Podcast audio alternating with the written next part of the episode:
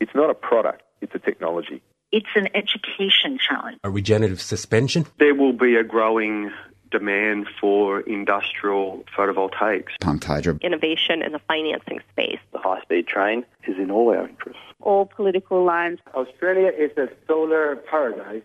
The market is moving much faster than that. You've got something that's transformational.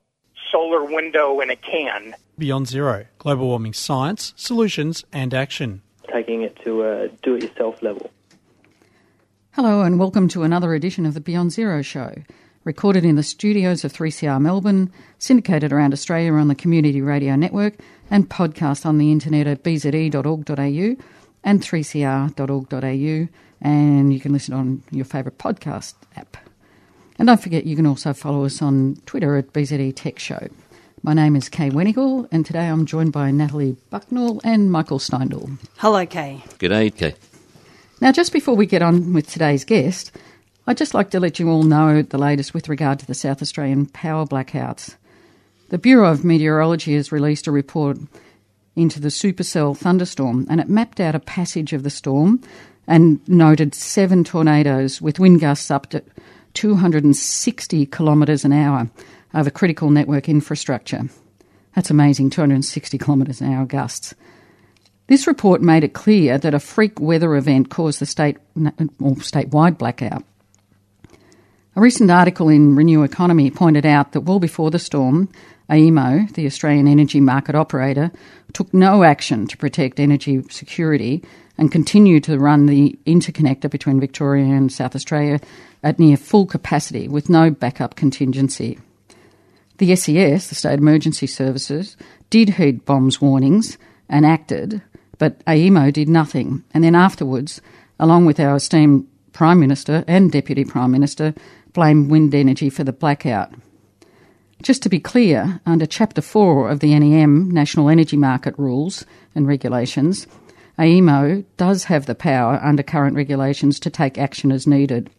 They have in the past declared credible contingency when lightning strikes were observed. There's now call for an independent inquiry into the Australian energy market operators' actions, or more to the point, lack of action that day. And, and this also comes at a time that Australia's been singled out again, yet again, as a climate laggard, being ranked fifth worst in the world for emissions and policies among the developed countries and amongst the sixth worst countries in the G20 when it, when it comes to climate action. In the Climate Change Performance Index that was released overnight in the UN climate talks in Marrakesh, Australia comes ahead of only Kazakhstan, South Korea, Japan, and Saudi Arabia.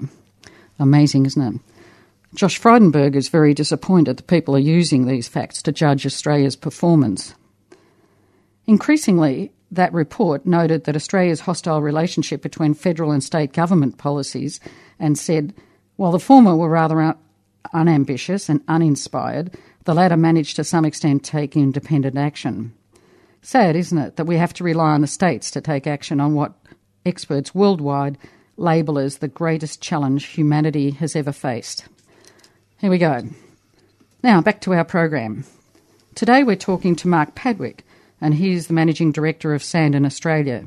He's been in this role for 26 years and has done a number of business degrees since taking on this role. Hi, Mark. Thanks so much for joining us. G'day. How you doing? Good, thank you. Thanks for making the time. You're welcome. Now, Mark, you state in your profile that one of the causes you care about is the environment. Can you tell us a little bit more about that? Yeah, I guess you know I um, I just want to correct a little bit. I haven't actually been managing director of Australia for 26 years. I've, I've been working for the organisation for 26 years. Oh, I've been M- okay. MD for five of that, but that's okay. Uh, look, you know, climate change. You, you you can argue it's real. You can argue it's not real. But at the end of the day, you know, everything that we do that affects the earth for our kids is important. Um, so that's why I'm sort of you know, heavily involved in energy efficiencies. Anything we can do to reduce the consumption of energy has got to be a good thing. Mm-hmm. Now, you're MD of Sanden International in Australia, yep. and Sanden's a Japanese-owned air conditioning company. Yes, it is. Operates so Sanden's a, um, a fully Sanden Australia is a fully owned subsidiary of Sanden Japan, a Japanese company that's been around since 1940 something, a $10 billion global company. And we do everything from automotive air conditioning right through to heat pump, hot water systems, commercial refrigeration, vending machines. But our, our core technology is refrigeration. So Sanden is well known for its very efficient eco hot water pump, uh, Mark. And that, Yeah. that's for the listeners who are not familiar with a heat pump is basically a refrigerator. Um, in this case, you're operating it in reverse. You- You're taking heat from the air and pumping it into the fluid. You you use a CO2 refrigerant, which is quite unusual amongst the heat pumps. Can you describe how this works in a bit more detail, please? Yeah, so we're, we're um, the only company in Australia that's providing a CO2 refrigeration system for the heat pump. And, and you're pretty right. It, it is a little bit like an air conditioner in reverse. We take, um, we use the air to, to cool the refrigerant, and it's a pressure temperature relationship. And uh, obviously, the higher your, your pressures, the higher your temperatures.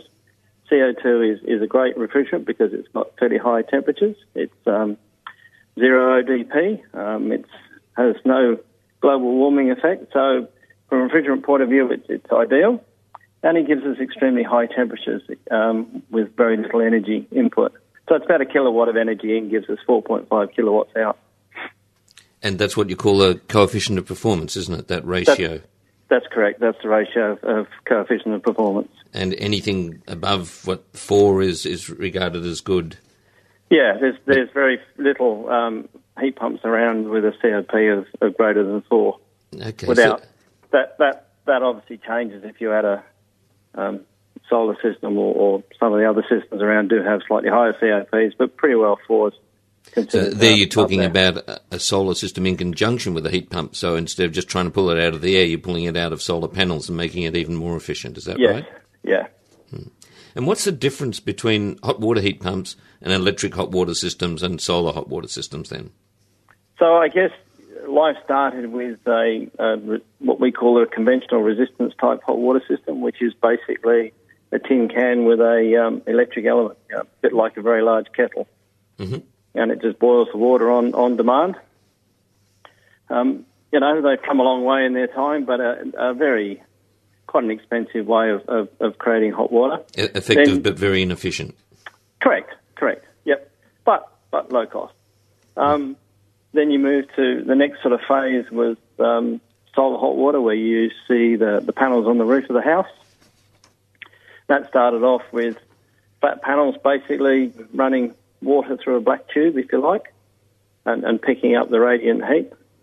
Um, and then there's a more sophisticated product like evacuated tube, which again the efficiencies um, improve again. And then, then the heat pump technology came on where we use um, refrigerant to heat the hot water. So that's basically the, the life cycle, if you like, of the uh, hot water units. So, how long have these hot water heat pumps been around on the market overseas and in Australia, Mark?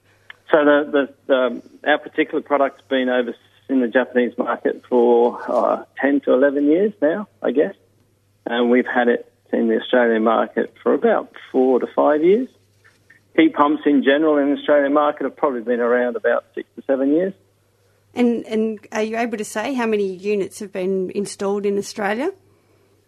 Uh, it's you know, fairly sort of commercially sensitive, but, but I guess we have a, um, a population now of, of over uh, about 10,000 plus. Okay, so they're, they're getting a good test test run. Yes, yeah. And, and is the number increasing every year as Yes, people get to understand what the technology is about? Yes, it is. We're seeing, um, you know, phenomenal growth um, in, in the double-digit growth. hmm And so that would mean that you'll have more and more competition coming onto the market as well? Oh, I'm sure. Yes, yeah. I mean, there's there's already um, I don't know 10, 12 plus heat pump manufacturers systems already available on the marketplace. Oh, okay. Yep. But yours actually is known very much for how quiet its performance is. Yes, well, uh, and that's that's you know been one of the disadvantages of heat pumps in, in the past. People have stayed away from them because they are have been traditionally noisy. Um, you've got a refrigeration system sitting on top of a tank. It's kind of you know it's going to make a bit of a rattle. Um, ours is down to 38 dB, which is about the sound, the noise of your um, laptop fan when it starts up, or about the background noise in a um, in a library. So it's extremely quiet. Mm. Mm. And we've we've been able to do that by having a split system. So our, our system is separated tank from the um, refrigeration system. Okay. That's right. You can actually have yours a, a, fair way away from the tank itself, can't you? Yeah, it's um, it's design parameters are um, four meters between the tank and the heat pump, so it gives the opportunity to put a tank inside, heat pump on the outside, or um, it just gives a little more variation to the installation. And would it matter where you put the heat pump? You know, in, in terms of, say, an air conditioning unit, the outdoor unit is usually in a fairly shady, protected area, so it doesn't have the hot sun on it. Would the reverse be true for a heat pump outdoor uh, unit? If you want to go down to the fine technical details, um, there is some minor, very, very minor efficiencies to be gained by having it in uh, a sort of warm spot. But, you know, to be perfectly blunt, you'd have to have all the instruments attached to it to actually notice that, that difference. Uh-huh. So, you know, we say it doesn't really matter, shade, sunny side. Um, the system operates in Japan from sort of minus 25 degrees to plus 40, so Minus 25 to plus 40. Yeah, there's always yeah. some latent heat there. It's amazing. Wow. And uh, does the coefficient of performance vary? It does. Uh, Obviously, the temperature? It, drops. it does drop as it gets colder, yes. So what, what sort of range do, do you get for the lower temperatures? Um, I don't have the data in front of me, but it, it ranges somewhere between sort of 3 to 4.5. Hmm. so down in the minus 10s, you're looking at around threes. That um, that's quite surprising to me that you say there's um, not such a difference between um, putting it in a, a, warm spot or a, a, a, cool spot, and in particular functioning down to those sort of temperatures. Because my um, ancient thermodynamics knowledge says that the the difference between the two temperatures you're trying to pump between um, affects the efficiency by a square factor. So if it's only a couple of degrees you're trying to pump it, it can be highly efficient. But as you get a larger gap, um, the efficiency decreases by the square of that difference. Um, but you're saying you can actually run down to minus 25. It, that's staggering. Yeah, and, and, and, you're, you're, you're exactly right. But we're talking about um, one or two, de- well, not even maybe one or two degree differences between um, the western side and the eastern side in terms of ambient air. When we talk about the difference between um, night and day, degrees, or, 10, well, 10 degrees to minus 25 degrees, then, then yes, there is a, there is a, notice, yeah. a, noticeable difference, of course. Yeah. So, so I'm talking just in the typical um, suburban application. Okay, so rather than the orientation, what about the difference between um, night and day, or running it at five in the morning or five in the afternoon? Do you then have time clocks on it that that make it try to run in the, the warmest part of the day? And, and if so, do you then have a booster if it's not hot enough in the wee hours of the morning? No. So it, um, unpack those questions. Uh, first of all, we don't have a, boost, a, booster in the tank at all. So there's no boost system in it at all. Well, a um, boost run, I mean, I guess. Yeah. yeah, yeah, boost run is a bit of a sort of um, a bit of a, a, misleading terminology, I think, in our product. So basically, the way we set the um, control logic is that the system has a time clock in it. Yes, it does. Mm-hmm. Um, and it's the control logic is to try and get the unit to start at 10 a.m. in the morning. Obviously, that's the sort of the, the best part of the day, if you like. Yep and then it'll if if you don't do anything else to it, it'll run from ten till midday, one, two o'clock, depending on your hot water demand. Um, if you're on um, off-peak tariff, such as my home, my unit runs um, from midnight till 6 a.m. in the morning um, because it's on a lower tariff. So there you're optimizing cost versus efficiency. Correct. Yeah, yeah. And look, at the end of the day, you need to ask the question, or, or most customers need to ask the question, what is their biggest priority, hot water or energy saving? Mm-hmm. You'll find 98% of people turn around and go, um, probably hot water. So you're always trying to make a compromise, I guess. Mm-hmm. And also, the other unit has a um, has a blockout timer. So if you're on a time of use tariff, you can make sure your unit doesn't run at your highest tariff rate of that day. Or if you've got PV generation, you can block it out not to run at night. Obviously, the compromise to that, if you have a large family and you will have lots of hot water showers late in the evening, then you're not going to get any heating over the night period. Hmm. So chances are you'll get a cold shower in the morning or a cooler shower in the morning. Yeah, so sort of the optimum is probably showers in the morning and then let it recover with the daytime heat. Perfect. Yeah, yeah. The system we really designed the system for um, PV application. You know, so you're you're generating electricity in, during the day. You heat your hot water during the day of that during that generation period, and then you store it for Which- use later Which, of on. course, is begun, going to become increasingly relevant as people come off the PFIT tariffs, and it's much more productive for them to use that electricity at home rather than try to sell it back to the grid at a fraction of the price. Yeah. Oh, well, your your your opening story about you know the issues in South Australia. Well, if you've got PVs on your roof, you don't have a problem. hmm Yep. For those of you who have just joined us, you're listening to the Beyond Zero Emissions show on 3CR, and we're talking to Mark Padwick about the Sanden hot water heat pump unit. Mark, getting back to um, the the cost element, I understand that STCs, the small scale uh, technology certificate rebates, are available for these units. What sort of savings does that give a, a client?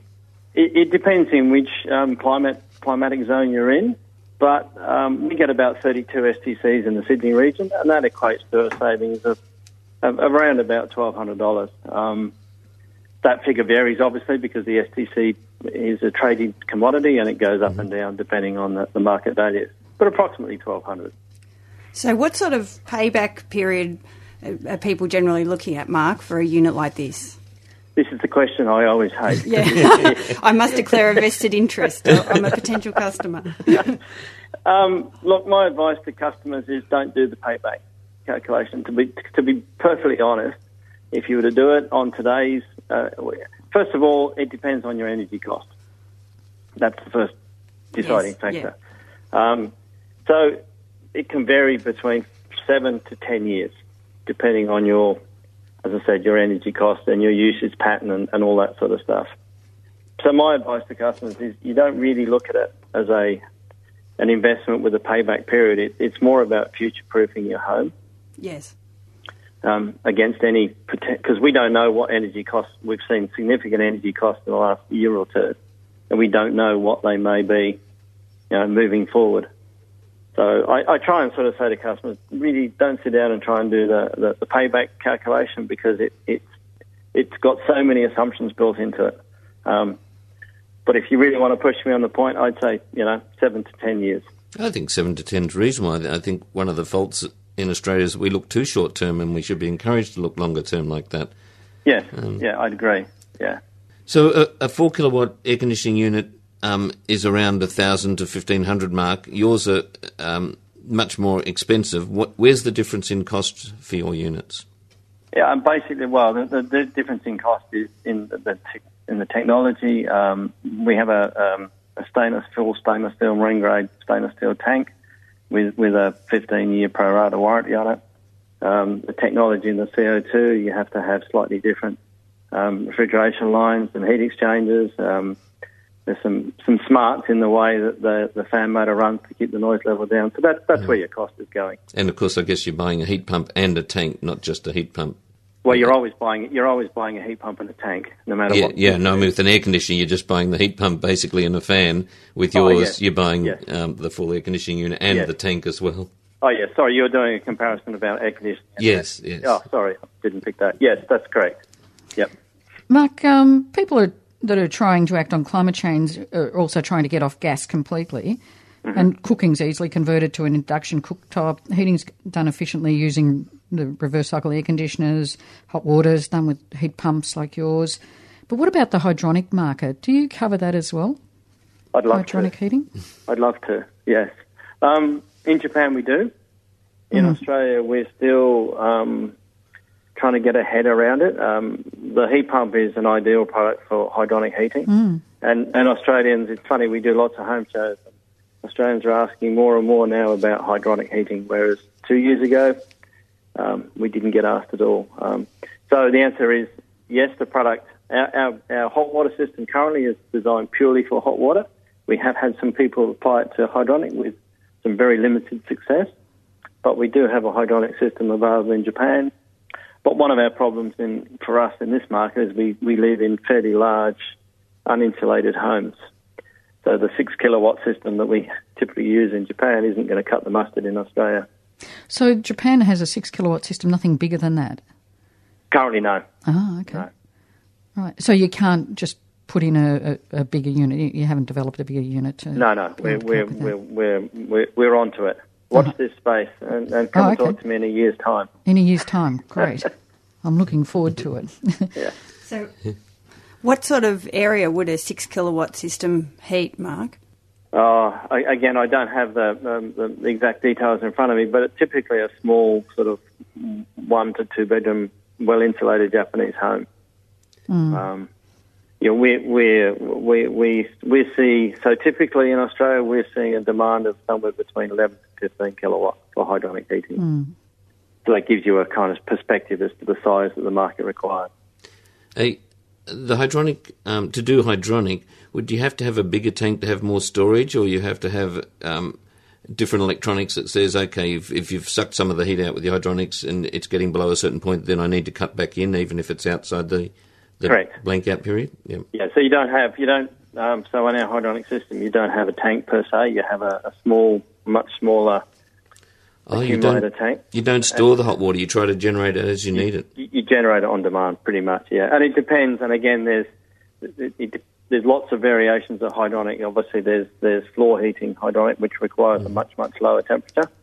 Yes. And then you've got space heater, space heating hydronics, which is radiators or fan blowers. Am I correct in thinking that the space heating one for hydronic need a higher um, average temperature than a household hot water? Uh, yes, yes, yes, Okay, so that's a problem with using the existing one too. yes. Um, your unit has a, a small heating element in the compressor control unit that kicks in, and keeps the electronics from freezing. Um, is that correct? Uh, the storage Yeah, tank. not so much the electronics, but you've got a large um, condensing unit, which obviously is cooling um, the refrigerant, so it gets it does get ice on it. Yeah, Uh, sorry, or, on, a, on a very heavy dewy day, uh, you could get an ice up um, condition. So we have a um, inbuilt defrost mechanism where we just run the, the refrigerant backwards. Actually, And another feature that um, the Sanden unit has is that it circulates the the water at the bottom with the top, so that there's no stratification. I understand. um, not 100% correct, but yes, we, we do things a little different. We do it a little backwards. We we take the cold water out the bottom of the tank, and we return it 65 degrees to the top of the tank, and, and that gives us really good um, stratification Okay, through the so- tank. yeah, which is what a, a solar hot water system tries to do too. You, you, Yes. You get the most efficiency heating that bottom cold water and let it settle Yes. up the top. Yeah. That's that's exactly right. Yep. Mark, the um, uh, you said you're a global air conditioning company. Um, uh, I'm not clear.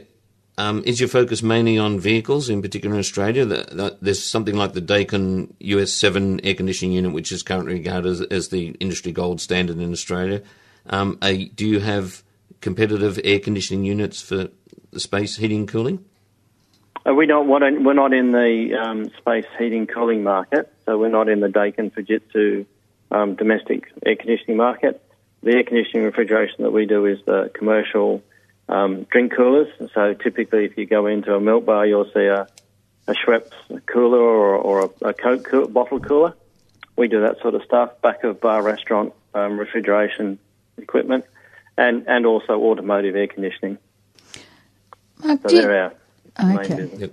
do, you, do you have any idea of the cost of installing one of your units? Oh, um, It's a hard one. Yeah, I understand you're not in that area, but um, I just wondered if just you... again a very very and and, and don't quote me. it's a strange thing to say when No, you're no on one's radio, no but- one's listening to this, right? No, nobody's listening at all, are they? It, it, typically, it's around about four thousand dollars, depending on the the site and the degree of difficulty, and you know what electrical wires need to be run, what piping needs to be done. But And if you use four thousand a ballpark, you wouldn't you wouldn't be too terribly surprised. And the warranties. I, I think the warranty on the tank is a lot longer than the warranty on the pump. Is that yes, right? The, yes, the warranty on the tank is 15 year pro rata. The Mhm. warranty on the heat pump is three years. So that surprised me a little bit because it does have a reputation as such a quality unit, but um, you, you only give a three-year warranty on the heat pump. Yeah, um, it's something the engineering sort of team said. Well, that's that's what we're looking at. Where um, warranty is one of those strange beasts. It's a commercial decision based with a little bit of engineering background. Um, and, and, we are looking at um, whether we can um, increase the warranty period. Um, it's, it's like most newcomers onto a marketplace. You want to be um, best in the market, so you peg yourself just slightly above your competitor. Mm-hmm. Somebody matches us to three to five years, maybe we'll have to look at moving it. I thought you were going to bump it up on air for us. no, no, no, not not quite yet. So, how does someone go about getting a, a unit installed? Are there distributors all around Australia? Yeah, so we have um, certified or, or, trained installation technicians. Um, the best suggestion I can do, I can make, is um, if you go to our website, which is sandenhotwater.com.au, um, you can plug in your um, postcode, and that will give you three to five um, of our installers in your region. You can get a quote off them. It also gives you your STC rebate, so you can put in your postcode, and there's a, a few questions you need to answer, and it'll also give you an estimated calculation of your STC rebate. And uh, there's also, um, for our listeners, an independent website uh, called My Efficient Electric Home that uh, people can go to that has lots of user experiences, um, which uh, might be helpful too. Yes, and, and also the the, um, the government website um, the Department of um, Energy Efficiency. I think I don't have the website in front of me, but they also have some really good information on um, heat pumps and, and, various pieces of technology, and also the STCs are, are um, explained. So every every manufacturer has to have um, their, their units independently tested, and we apply for the STC. So that gives you a really good independent view of who's the who's where in the marketplace. Okay, Mark, um, we've run out of time. Thank you so much for today and, and um, filling us in on the, the Sanden heat pump. You're welcome. And um, you've already told us where to go for your website. Nothing else you needed to add on that? I don't think so. I think um, my only advice to all listeners is if you if you are moving into a hot water heat pump like situation, research, research, research. Thank you very much, Mark. The Beyond Zero show is brought to you by the Climate Change Solutions think tank Beyond Zero Emissions and is recorded in the studios of 3CR Melbourne and syndicated around Australia on the Community Radio Network. And if you want to listen to this show or any of the others we've done, you can go to bze.org.au and click on the podcasts. You can also find us on Twitter with the at BZE Tech Show. Thanks for listening, and we'll catch up with you again next week. And don't forget to listen to our sister program every Monday afternoon at 5 p.m. You've been listening to a 3CR podcast produced in the studios of independent community radio station 3CR in Melbourne, Australia. For more information, go to allthews.3cr.org.au. It's not a product, it's a technology. It's an education challenge. A regenerative suspension. There will be a growing demand for industrial photovoltaics. Pumped hydro. Innovation in the financing space. The high speed train is in all our interests. All political lines. Australia is a solar paradise. The market is moving much faster.